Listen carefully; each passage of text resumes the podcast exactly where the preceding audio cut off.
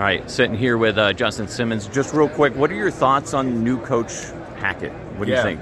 I love Coach Hackett. Um, I've, I've had the opportunity to speak with them. You know, we, we got we sat down and we were able to talk uh, for for a while, and um, I'm pumped. You know, I think he's going to be.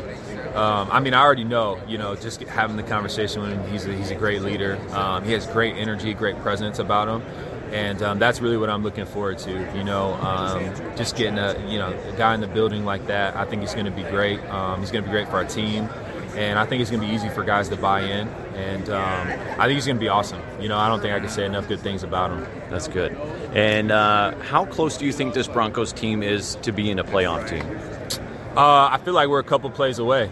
You know, like five to seven plays, and um, it's going to be, like I said, it's just a matter of finding ways to win the games, and then we're good to go. Cool. And then one last thing, a lot of people are asking, should Von Miller return to the Denver Broncos, and if so, how do you think that would, what what would that do to the team?